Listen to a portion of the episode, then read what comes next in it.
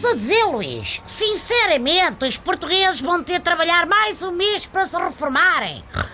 Epá, qual mês não sei, mas espero que não calhe no mês de férias.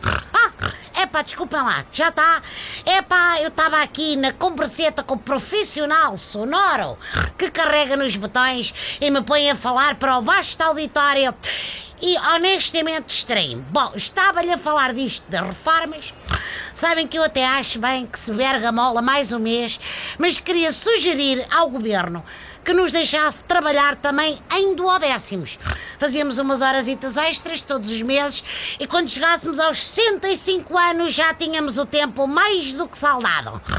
Pronto, fica a ideia. Quem não tem de se preocupar com estas questiúnculas, porque tem a pensão choruda garantida, é Carlos Costa o do Banco de Portugal, naturalmente. Não confundir com o Carlos Costa do reality shows, que esse, apesar das vestimentas malucas, causa menos polémica do que o banqueiro. Por acaso, este Carlos Costa dos dinheiros é que devia de ir à máquina da verdade.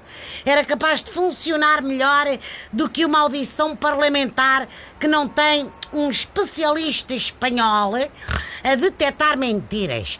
Quando o pessoal diz, epá, não me lembro, não me recordo, e coisa, não reparei, achei que estava tudo muito lindo, e coisa, Carlos Costa, no fundo, quer defender-se das acusações de ter ignorado informações importantes sobre o BPI e o BES.